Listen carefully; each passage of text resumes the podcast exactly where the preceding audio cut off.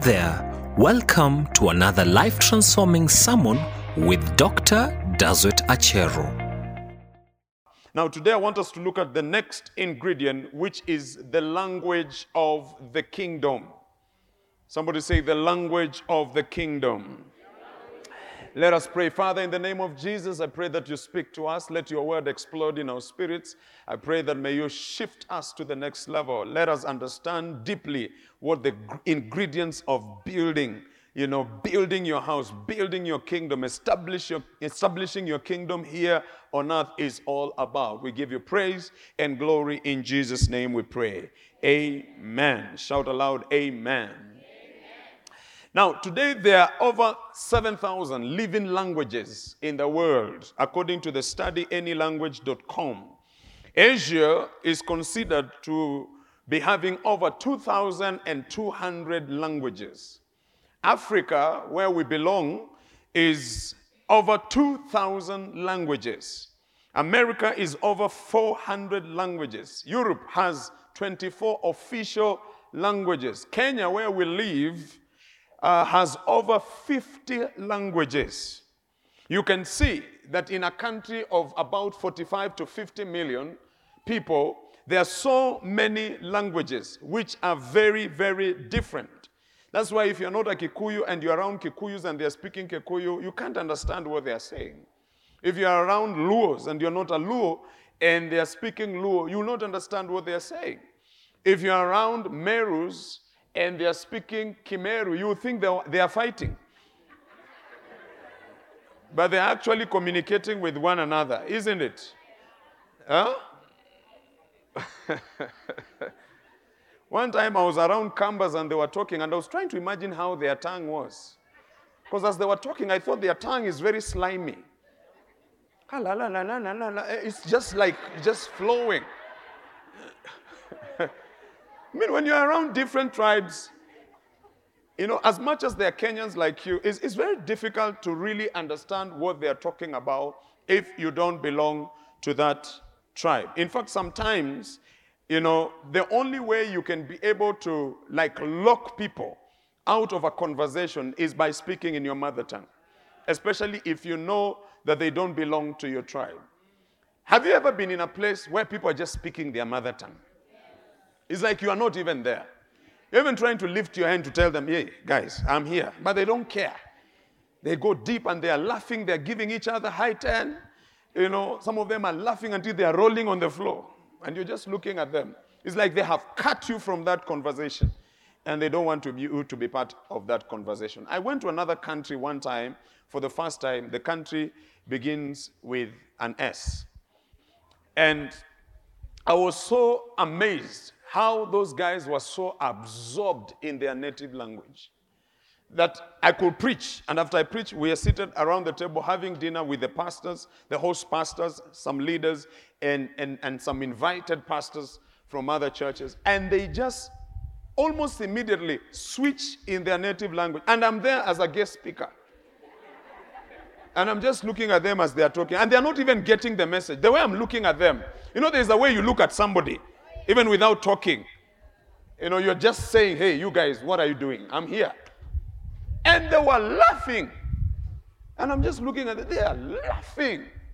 Some of them are standing, giving each other high five across the table.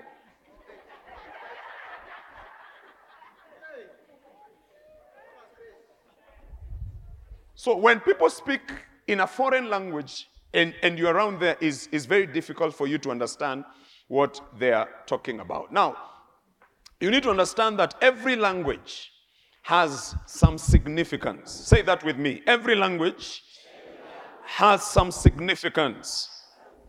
When you look at 1 Corinthians chapter 14, verse 7 to 11, the Bible says, even things without life, whether flute or harp, when they make a sound, unless they make a distinction in the sounds, how will it be known what is piped or played? For if the trumpet makes an uncertain sound, who will prepare for battle? So likewise, you, unless you utter by the tongue words easy to understand, how will it be known what is spoken? For you will be speaking into the air.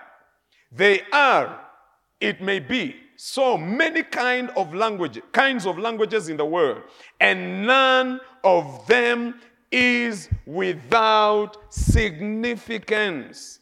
Therefore, if I do not know the meaning of the language, I shall be a foreigner to him who speaks, and he who speaks will be a foreigner to me.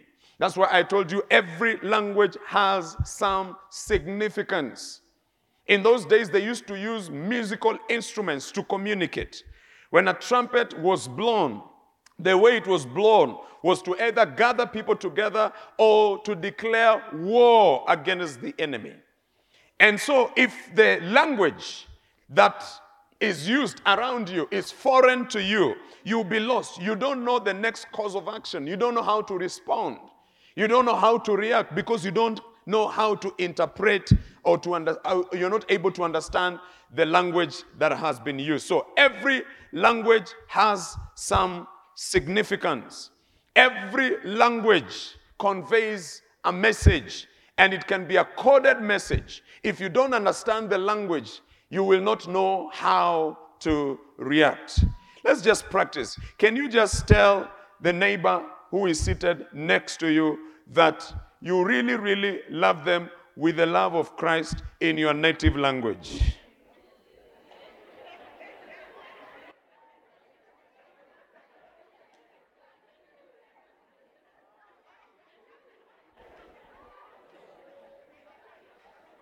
Why are people laughing?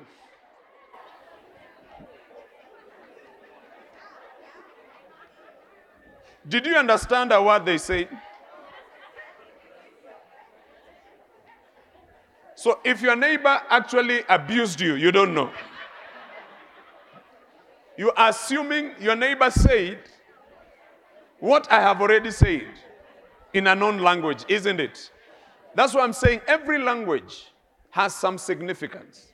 Every language communicates something. So if you don't understand the language, no matter what he said, you will not understand. And so you will not be able to actually react to what you hear because you don't understand what that language conveys to you. Now, every language forms a bond within a group of people. That's why when you go to, to a place and you're looking kind of lost, you know, and for example, you are from Nyanza, and then you hear some people speak in Dholuo, all of a sudden you start feeling at home. True or not true?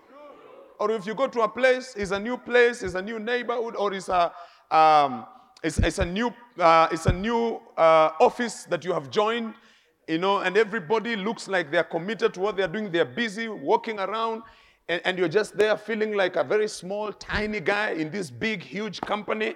And then all of a sudden, somebody switches in a language that you understand. All of a sudden, you start relaxing. You start saying in your heart, at least my brother is here. At least my sister is here. Le- at least my relatives are in this place. So a language forms a bond within a group of people.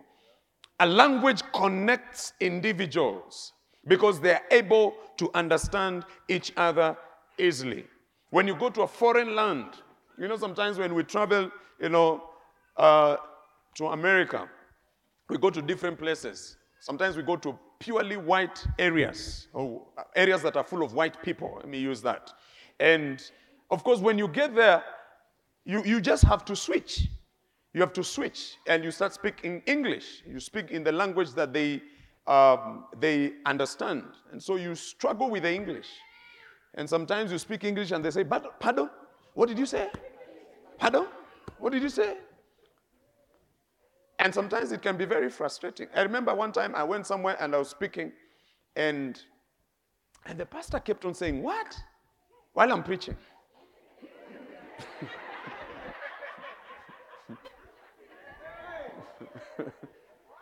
Say, What? When I mentioned some words, he kept on saying, What? For example, one time I was, I was, I was, I was preaching for the book, from the book of uh, Samuel. So said, First Samuel. I said, What? I said, First Samuel. I said, What? Then I say S A M W E L. Say, oh, Samuel. it was very difficult. So you have to adapt so that as you're talking, they understand what you're talking about. You understand what I'm saying? So every language has some significance. Languages make people understand each other easily. One time we, we, went, we went to UK for an exchange program in 1993, and we were around white people for three, three, for almost three, actually it was three weeks, around ra- ra- white people, three weeks. You know, you know, I was around white people so much that when I came back,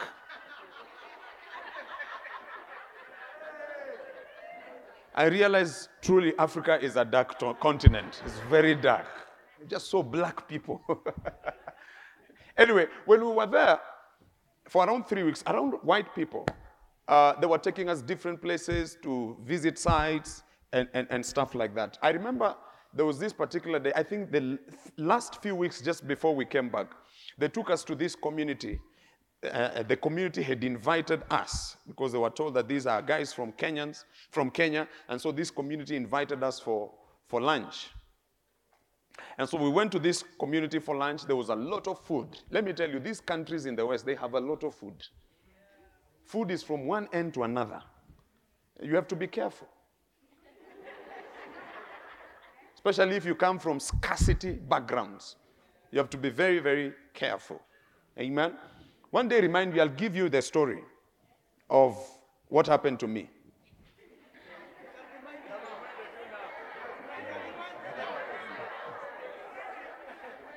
You love hearing my stories. I realize I embarrass myself a lot before these people. You guys don't, you don't fear the anointing. anyway, I was from this rural area. I've gone to this country. And for me, I grew up knowing you only have one meal. Yeah, it's ugali and sukuma wiki. And if God has blessed you, there is meat. And sometimes the meat, you look for it. It's not easy to find it. Isn't it? I think you understand what I'm saying. Yeah. And sometimes when you eat and you don't feel like you are, you are, you are satisfied, if you go to the kitchen, they tell you, brother, yeah, that's all we had. Yeah. Look for anything else to drink, but there's nothing here for you. You understand? Then I'm going to this country, and this country, they have what we call a five course meal, and I'm hungry. And they bring the appetizer soup and some scones. And their scones are very nice. I mean, I cleared almost all the scones and the soup. What do you mean? I'm hungry. Cleared everything. They were bringing, I clear, I bring, I clear. I think the person who was bringing was surprised. What's wrong with this person? then, when I was full, they brought the food.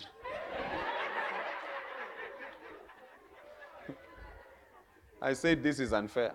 And I was too full, I couldn't even eat. Then, after that, they brought the dessert. I was just looking as they were bringing all these nice things. Then, after that, they brought tea.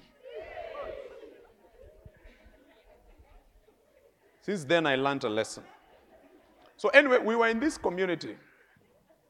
And in this, some of you are laughing at me, but you are just like me.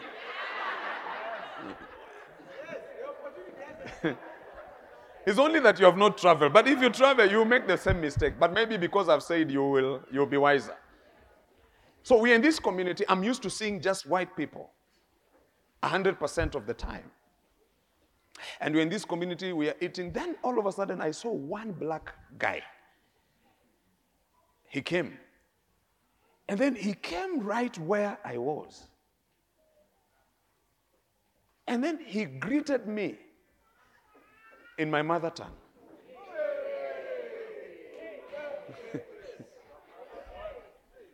At first, I thought, Am I dreaming? Then he greeted me again in my mother tongue. Then he told me Do you know I'm your cousin? In my mother tongue. I said, It cannot be. cousin from where? He said, I am your cousin. Then I said, How do you know that you're my cousin? He said, When I heard there is a, a community that is coming here in this community of ours and is from Kenya, I started inquiring, Who are they? And I saw your name on the list. And I know you. You are my cousin. And he's speaking in vernacular. Me, I was just nodding. I said, mm. Of course, we settled down and we started talking. But let me tell you, the moment he told me how related we were, and by the way, for real, we, were, we, we are related. His father and my mother are siblings. Meeting in a foreign land. All of a sudden, we forgot about white people. and just and started talking Swahili, whatever. He was asking me so many things about home and stuff. He told me how he went there to study and, and, and whatever. In fact, recently he was in my house. He has just relocated back to Kenya. He was in my house. And he was telling me, Do you remember that experience? In a foreign land. Can you imagine in a foreign land, somebody comes and speaks to you in vernacular? You might say, The devil is a liar. I don't know you. but all of a sudden, there was a bond because he was speaking in a language that I could understand. So tell your neighbor one more time neighbor, neighbor. every language has some significance. So every language has some significance. It identifies a group of, of, a group of people and intricately connects them with one another. Now, before all these languages came, in Genesis chapter 11, we see that everybody spoke one language. So you can tell how connected they were. You can tell how, you know, united they were. They were speaking only one language. So everybody understood each other. Can you imagine if Kenya, we only spoke one language? It would be a very united country.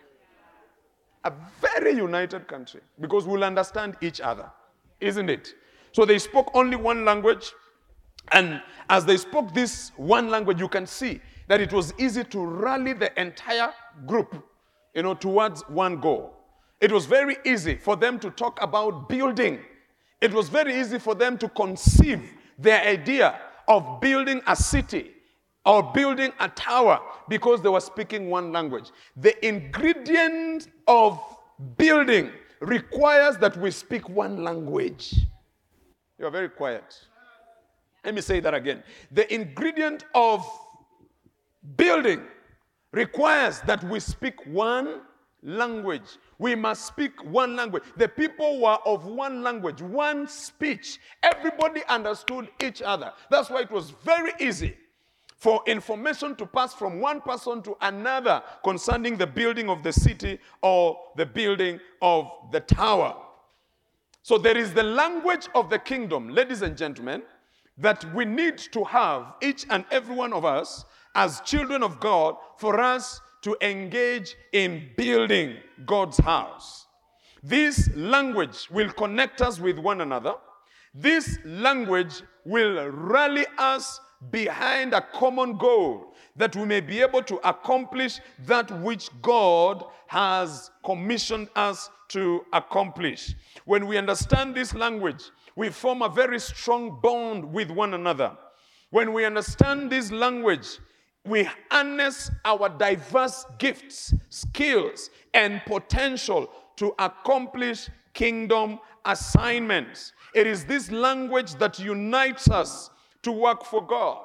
It is this assignment that makes each and every one of us to get excited concerning what God is commanding us to do.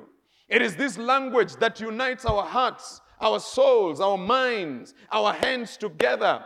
It rallies us behind a common goal, and that is to fulfill that which God commands us to fulfill as His children.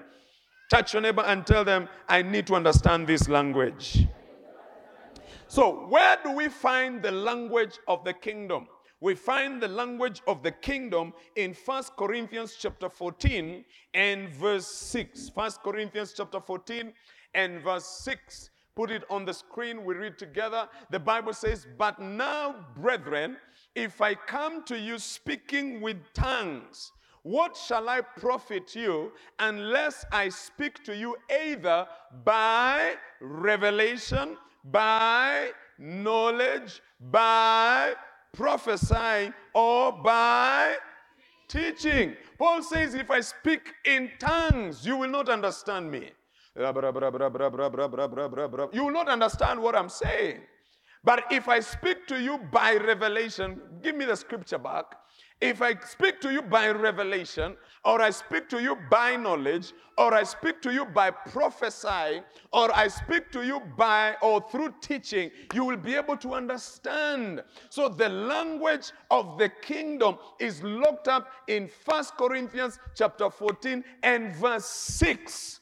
And we are going to break down this scripture so that you understand the language of the kingdom. So, ladies and gentlemen, the language of the kingdom, number one, is the language of revelation. The language of the kingdom, which we need to speak as children of God that we may rally behind the vision to build God's house is the language of revelation. Somebody shout the language of revelation. Shout it louder the language of revelation. You see, truth is available, but not accessible to everybody. A lot of people live in ignorance, not because of the absence of truth, but failure to access the truth that is already available to them.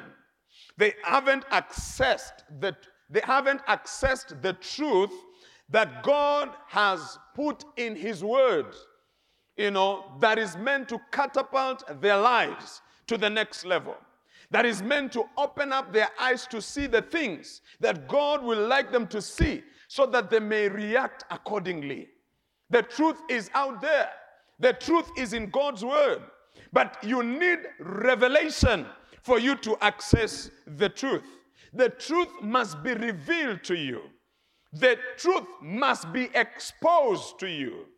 The truth has to come to the level of your understanding, but it will never happen until you have a revelation about the truth. What is revelation? Revelation simply means an act of revealing or communicating divine truth. So that means this truth has to be communicated to you. This truth has to be revealed to you. This truth has to be broken down to your level of understanding so that you may understand the language of the kingdom. Am I preaching to somebody in this house? So, the more you sit under teachings, the more you sit under preachings, the more you sit under anointed, solid teachings of the scriptures, of the word of God, the more you are able to access the truth that God has put out there in His Word for us to be able to grasp so that we may react accordingly. If you don't understand the truth, you will not react accordingly.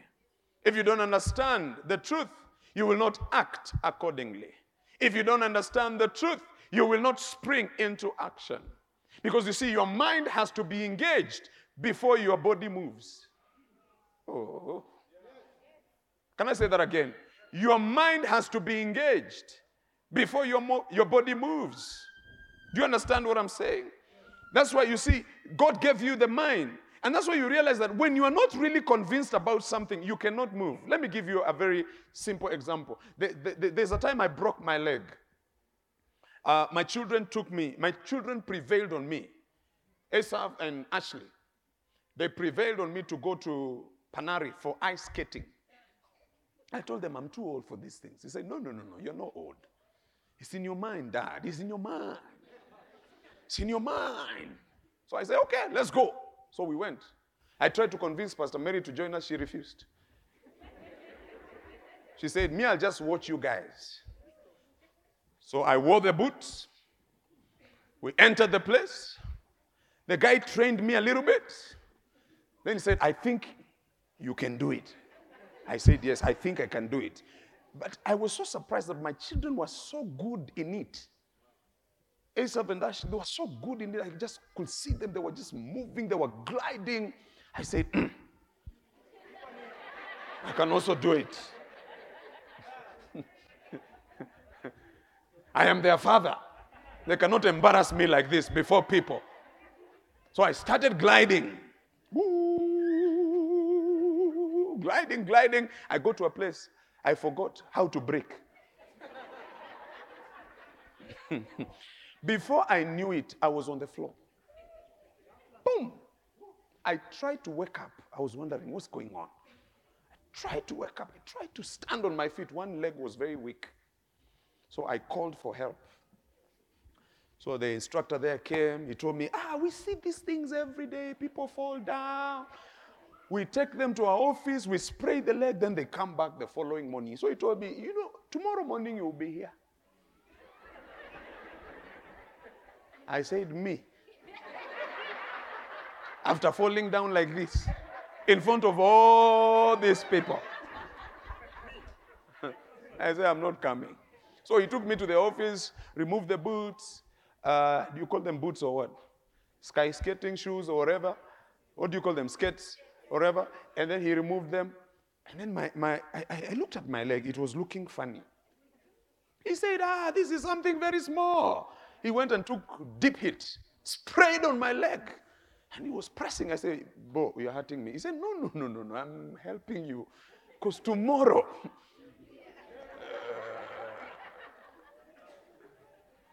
So I couldn't go back. Stayed there waiting for, I waited for my kids. When they were done, we went home. That night, I couldn't sleep. My, my, my, my, my leg was just throbbing like this the whole night. Couldn't sleep. Anyway, cut the long story short, the following day, I had to go to the hospital. So I went to one hospital. He looked at me and said, No, no, no, no, I cannot handle your case. I said, Hey, is this is this this serious? He said, yeah, yeah, yeah. Come and see. I had taken some X-rays. He came and said, you see.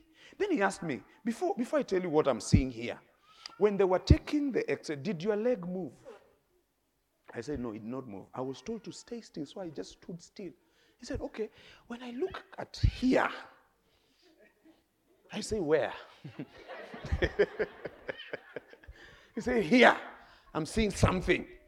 But because I'm not an orthopedic surgeon, I want to refer you to an orthopedic surgeon. So I ended up in, um, I think Aga Khan, the main, went to see an orthopedic surgeon. I arrived there at around 11. They took me to the section of the orthopedic surgeon. I was surprised. I met people who had broken bones until I said, Mine is nothing. In fact, I started feeling like I'm healed. Have you been to hospital, you see sick people, and then you say, I, I don't think I'm that bad. I think I can go home. When I stayed there from around from 11, by the time I was seeing the orthopedic surgeon, it was 6 o'clock, going to 7 p.m. in the evening. Because apparently those people had booked. Me, I just came. So the guy called me in, I went in, and he asked me, Hey, how are you? I said, I'm very, very fine. He said, You are not fine. you know, sometimes you encourage yourself so the doctor cannot give you an injection or give you a lot of medicine, isn't it? They say, I'm fine. Look at me. Said, No, you are not fine. Come here. Say, Look, you have a broken leg. I said, Broken leg. He said, Yes. Then he asked me, How did you come? I said, I drove myself and I'm driving myself back. He said, You're not driving yourself back. Get a driver. I asked him, Doctor, please, between you and me. Ashley was there. I told Ashley, Ebu, move. I said, Doctor, is it serious? He said, It is very serious. And he told me, If you joke with it, next time you come back, I will break your leg myself to correct it and put you in a cast. In my heart, I was saying, I bind you, devil, in the name of Jesus. I pull you down. I capsize your boat in the name of Jesus. Send fire on you. Of course, I ended up in a cast. I think some of you remember. I was in a cast for, uh, for about five weeks. I used to preach while seated down. I couldn't drive. He gave me instructions and he told me, Go and take the instructions to your wife.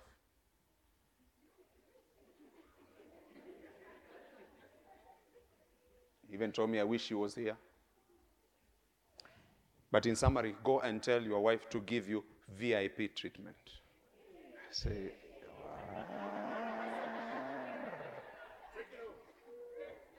So you should not do anything. You should not walk. She should drive you anywhere she, you want to go. She should take care of you. Make sure you don't move at all. Don't move the leg at all. She should take care of you. Wow. Anyway, after the five weeks, because I was in the cast for five weeks, I went back.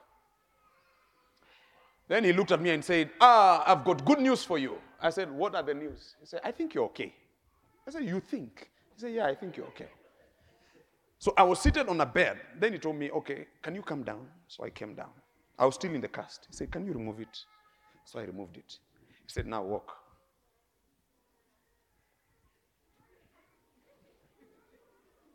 He said, I have said walk. So I said, okay, give me the crutch. I used to use the crutch to walk. He said, give me the. Say, no, no, no, no. Without the crutch, walk. I told him, I'm trying, but my mind is telling me I cannot walk. Then he told me, okay, go back. Go back to the bed. So I pushed myself to the bed. Do you know what he did?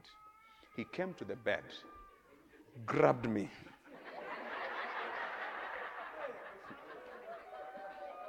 and pulled me to the floor.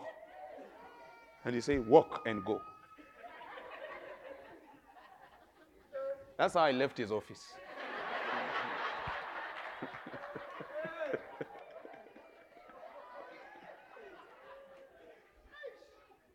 You see, my leg had healed, but my mind was telling me, you still have a problem in your leg and you cannot walk. You understand?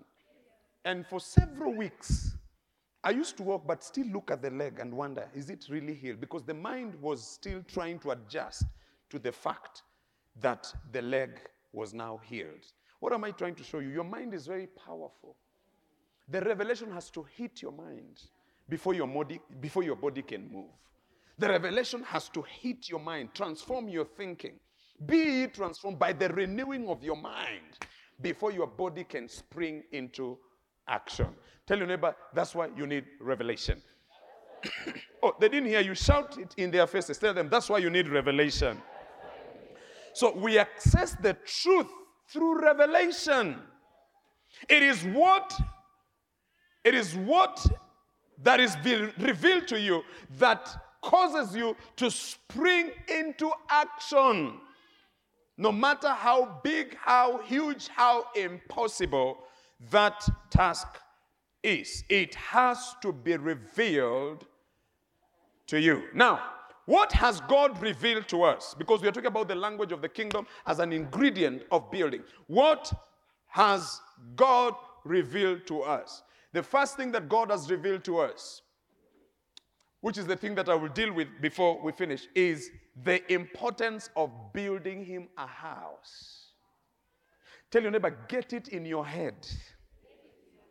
God wants you to understand the importance of building Him a house, building Him a place of worship. He wants us to know. He wants us to get this truth. He wants us to get this revelation because it is very, very important to Him. When I started this church some 11 or so years ago, immediately I started having a vision and a burden to settle this church. The church was very small, and we started walking around looking for land. I gathered a few guys, and we're just walking around trying to look for land so we can be able to gather the church. From the very beginning, of, of, of the church. We couldn't find anything, but we kept on looking. We kept on looking. We kept on looking.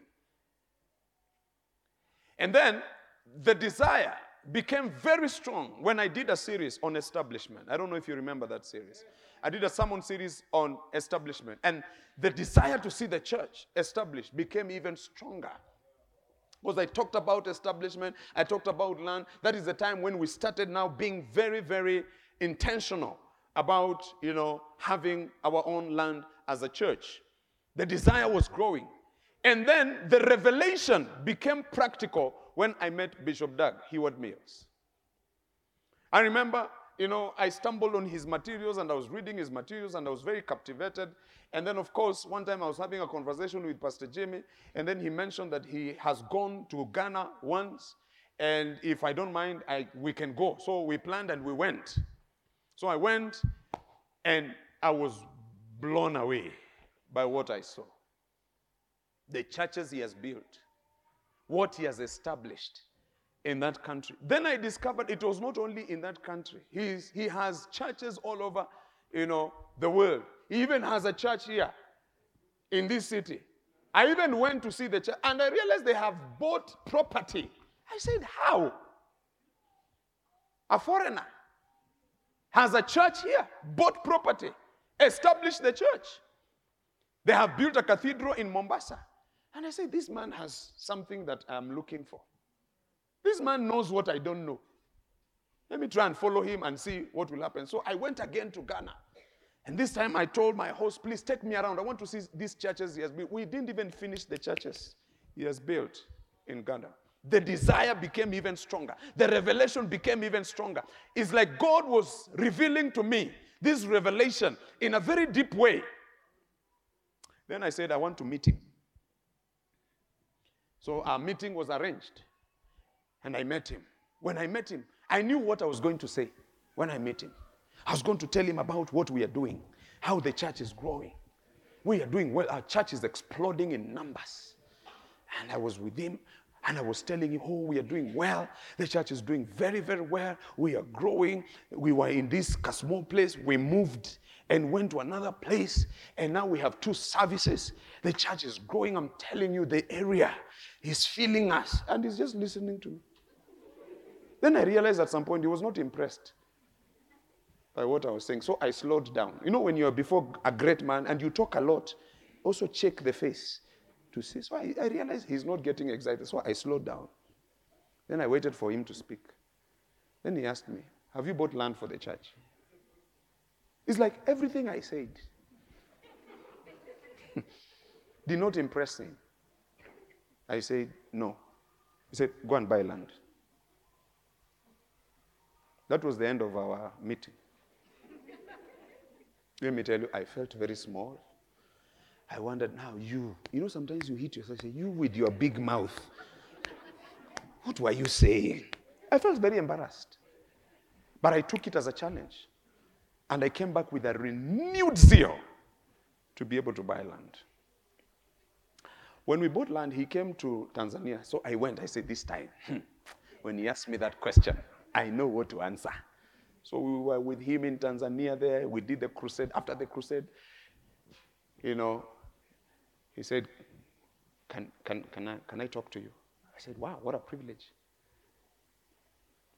He said, I, then he asked me, So how are you doing? He said, Hey, we're doing very well. We have even bought land. He was not excited. I wondered, what excites this man? Then he said, Have you built? I said, We are. we are in the in the process. He told me, Go and build. That was the end of the conversation. Last year, he came to Kenya. I was trading carefully when I was around him. yeah. I, you know, once beaten. So this time I was not talking a lot. It was very quiet. We took him from the airport, we went, we took him to one of the hotels, he refreshed, and after that, you know, before he went to the car, I went to greet him and we were talking there. You know, he was asking me, how's Kenya? I told him how Kenya was, how things are moving. He told me, you must be happy with the new president. I said, yes. Yeah, we are hoping things will change. You know, I was liking the conversation. Because I didn't want the conversation to go the other direction. Then, before you go to the car, you say, By the way, I am coming to see your building.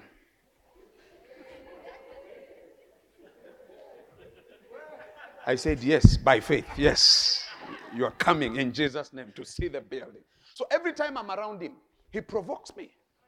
He provokes me. The revelation is exploding more when I'm around him. Do you understand what I'm saying? So the truth is out there, but it has to be revealed to you. Because if it's not revealed to you, you will never spring into action. Ask your neighbor, are you catching it so far? Ask them again, are you getting it? Are you getting it? So it has to be revealed to you. And when it is revealed to you, then you are able to spring into action. Can we go a little bit deeper? When you look at what is happening in our churches today, it's a very sad scenario. That every time a church begins to build, because members don't have a revelation of building, they leave the church. Every time there's a project to buy land, to build the church, people leave. And they go to establish churches. They wait until the project is done for them to be able to come back. It's because they don't have a revelation. They don't understand the truth that God wants them to access as far as building his house is concerned. So look at the neighbor and tell them, I hope you are not leaving. Another one, I hope you have not packed, you have not packed your bags ready to go. So the revelation has to be has to be with you. The revelation has to explode in your heart. The revelation has to explode in your spirit. You must understand that God wants us to build. And I pray that the same burden, the same passion, the same desire that I have for the building of God's house, the same revelation I have for the building of God's house, I pray that the same revelation will be with you. Shout louder amen. I pray that it may capture you. I pray that it may fill your mind. It may fill your soul. You may sleep dreaming about the house of God. Can I hear louder? Amen. Lay your hands on your neighbor and tell them, I transfer the same passion. I transfer the same desire.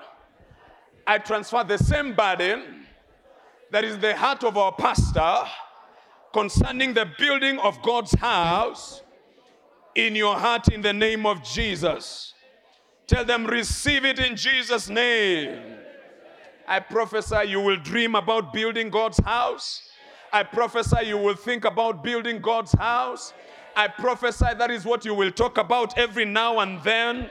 Shout a louder amen in this house. Lift your hands and say, I receive the revelation to build God's house. Shout amen. Sit down. So, no member, no member who has this revelation can fight a building project. No member who has this revelation can become stingy when it comes to building God's house. No member who has this revelation can brew suspicion and strife when the church is involved in the building of God's house. When you have this revelation, you will support this noble cause. Amen. So, this revelation is in the Word of God. The language of revelation is in the Word of God. That is in Haggai chapter 1 and verse 1. Let's go there quickly. Haggai chapter 1. Haggai chapter number 1. Are you still with me? Have I lost you or we're together? Only three people said we are together. The rest? Are, are, we together or we are lost? Beautiful. Haggai chapter 1, the Bible says, In the second year of King Darius, in the sixth month, on the first day of the month, the word of the Lord came by Haggai, the prophet to Zerubbabel, the son of Shealtiel, governor of Judah, and to Joshua, the son of Jehozadak, the high priest, saying, verse 2 Thus speaks the Lord of hosts, saying, This people says, The time has not come. That means they didn't have a revelation concerning the building of God's house. They say, This time, the time rather, has not come, the time that the Lord's house should be built. Then, verse 3 Then the word of the Lord came by Haggai the prophet, saying, The revelation came through the prophet, saying, is it time for you yourselves to dwell in your paneled houses and this temple to lie in ruins?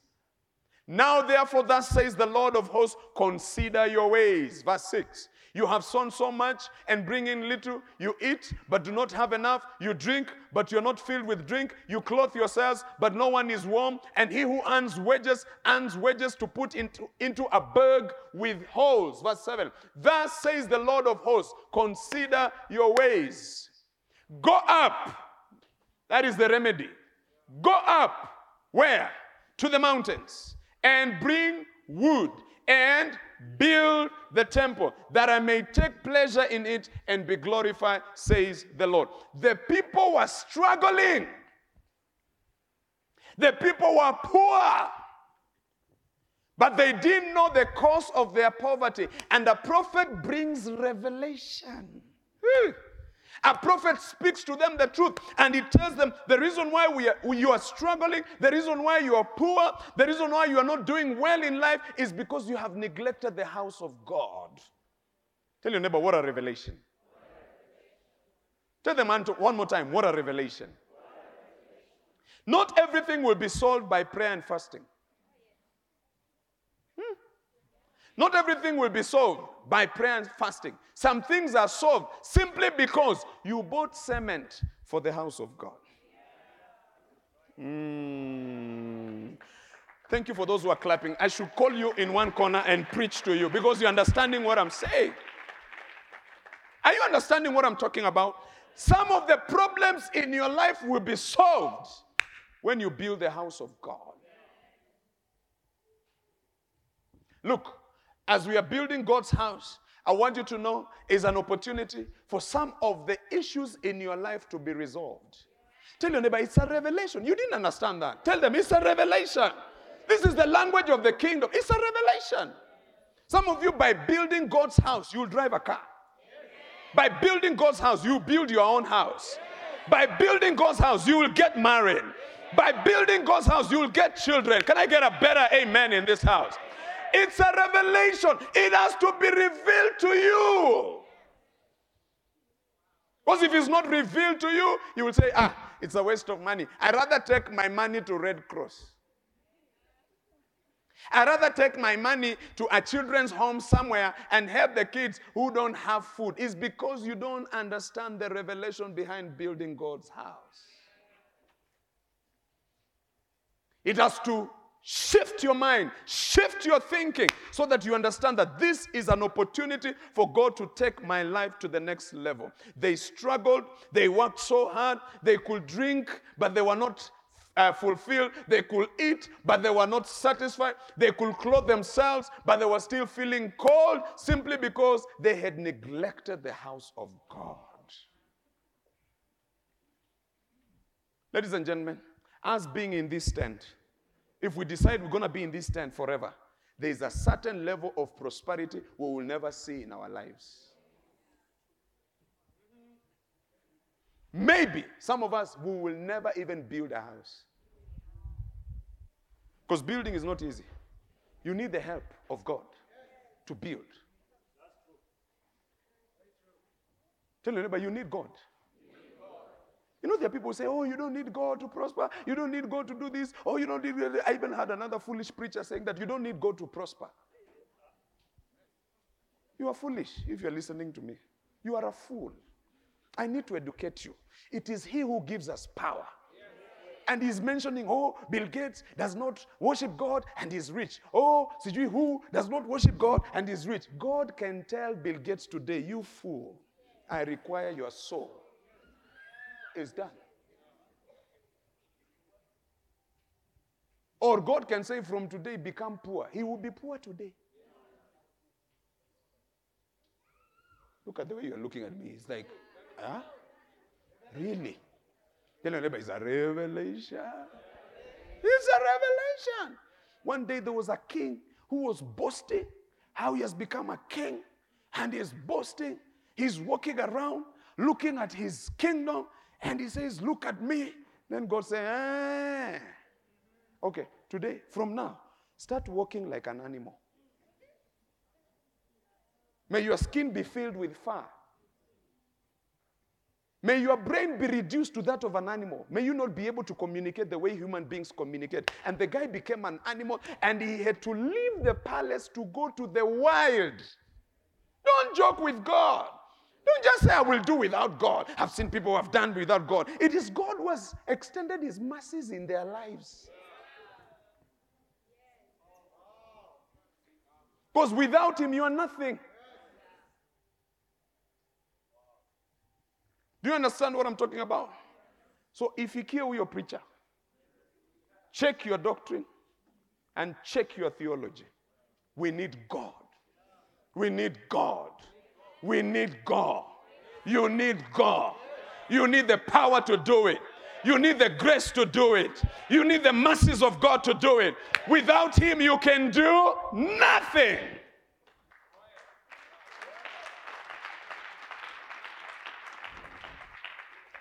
That's why he says, Look, you want me to prosper you?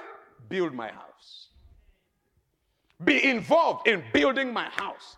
And when you build my house, I'll be able to prosper you. Tell your neighbor, get ready for prosperity. Tell another one, get ready for increase. As we build, may God lift us up. As we build, may God prosper us. As we build, may God lift us. As we build, may we see breakthrough upon breakthrough upon breakthrough taking place in our lives in the name of Jesus. As we build, may doors be open for us. As we build, may elevation come our way. As we build, may increase and prosperity be our portion. Shout louder, Amen.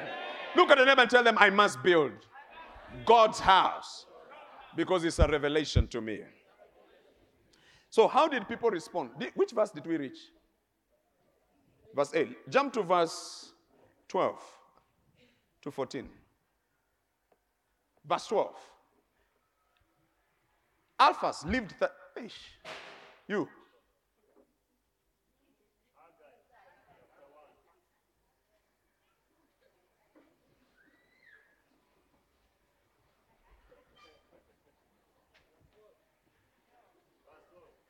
Then Zerubbabel the son of Shealtiel and Joshua the son of Jehozadak, the high priest, with all the remnant of the people, obeyed the voice of the Lord their God and the words of Haggai the prophet, as the Lord their God had sent him, and the people feared the presence of God. Verse 13.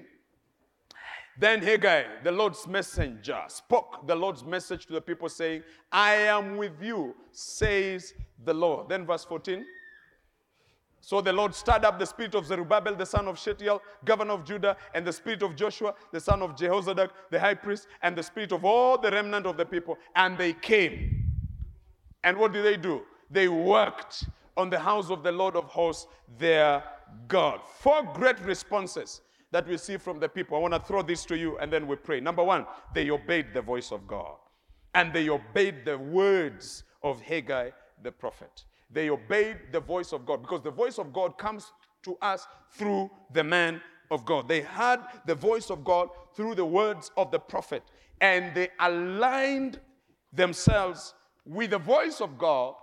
And when they aligned themselves with the voice of God, their response was appropriate. Secondly, they feared his presence. They were filled with reverence. They knew that God is speaking to us. And so they were filled with reverence and awe. Fear gripped these people. And this is the fear of God. And they say, hey, we must do this. We can't live in beautiful houses. And the house of God lays in or lies in ruin. They were consumed with the fear of God. Number three, they were stirred up. The spirit of Zerubbabel, the son of Shealtiel, the governor of Judah, was stirred up. The spirit of Joshua, the son of Jehozadak, the high priest, was stirred up. And the spirit of all the remnant of the people was also stirred up. Everybody received a stirring. I pray that everybody here, you will receive a stirring to build the house of God. May your spirit be stirred up. May your heart be stirred up. May your mind be stirred up. And may your body as well be stirred up. Let me add, may your wallet be stirred up as well. Hallelujah. That we may be able to build the house of God. Because to stir simply means to arouse to activity. Hallelujah. To do what? To arouse to activity. Praise the Lord. Is the way you arouse a woman.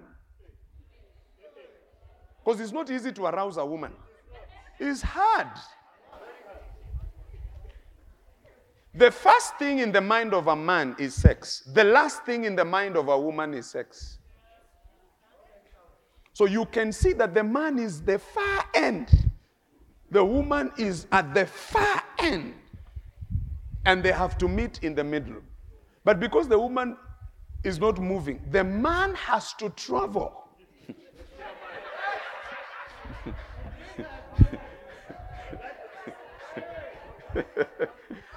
Pastor Zeph, are you with me? He has to travel. He has to become an explorer. Travel and go and reach where the woman is. And say, hey, baby, there's a journey I want us to take. And he begins to talk to her, begins to tell her things. That's why you see many women at the beginning of a relationship, they are always saying no. They always say, I don't see it working. Sioni. Haiwezi make. Sidhani. Hii haitawaka. Sitaki. Sikupendi hata. Sikufeel. And the man comes back. Say, let's just take one step. Nikununulie kofi. Sawa. Lakini ujue sikufeel.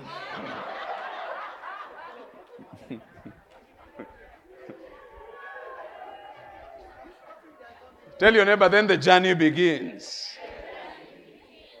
By the time she arrives, if you ask her, she says, hata sijui nini ilifanyika. Mi sijui shetani gani iliniingia. The way they explain, you get surprised. It's because the man took her on a journey. On a journey. All these wives, talk to them, they will tell you the first time the husband came, he was not my type. When did he become your type? Hata sijui.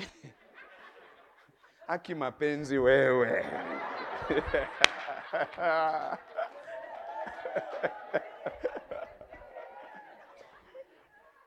It took a journey.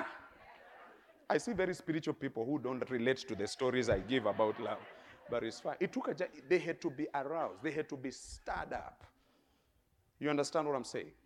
So when the word of the Lord came, people's hearts were stirred up. Initially, they were not aroused. Initially, they were not excited about it. Initially, they said, Ah, we're in this content? we are okay. But when the word of God came, they were aroused. May you be aroused to build the house of God. May you be stirred up to build the house of God. Shout a louder amen. And the last thing, they worked on the house of God. Verse 14 says, They came and worked on the house of the Lord of hosts, their God. They worked on it, they built it, they worked on it. They decided we are going to build the way we have decided we are going to build the house of God. I wish I can get people who can agree with me that, Pastor, we are ready to work on the house of God. We are going to build the house of God. The revelation is exploding in our hearts. We are beginning to see the truth that we must build God's house.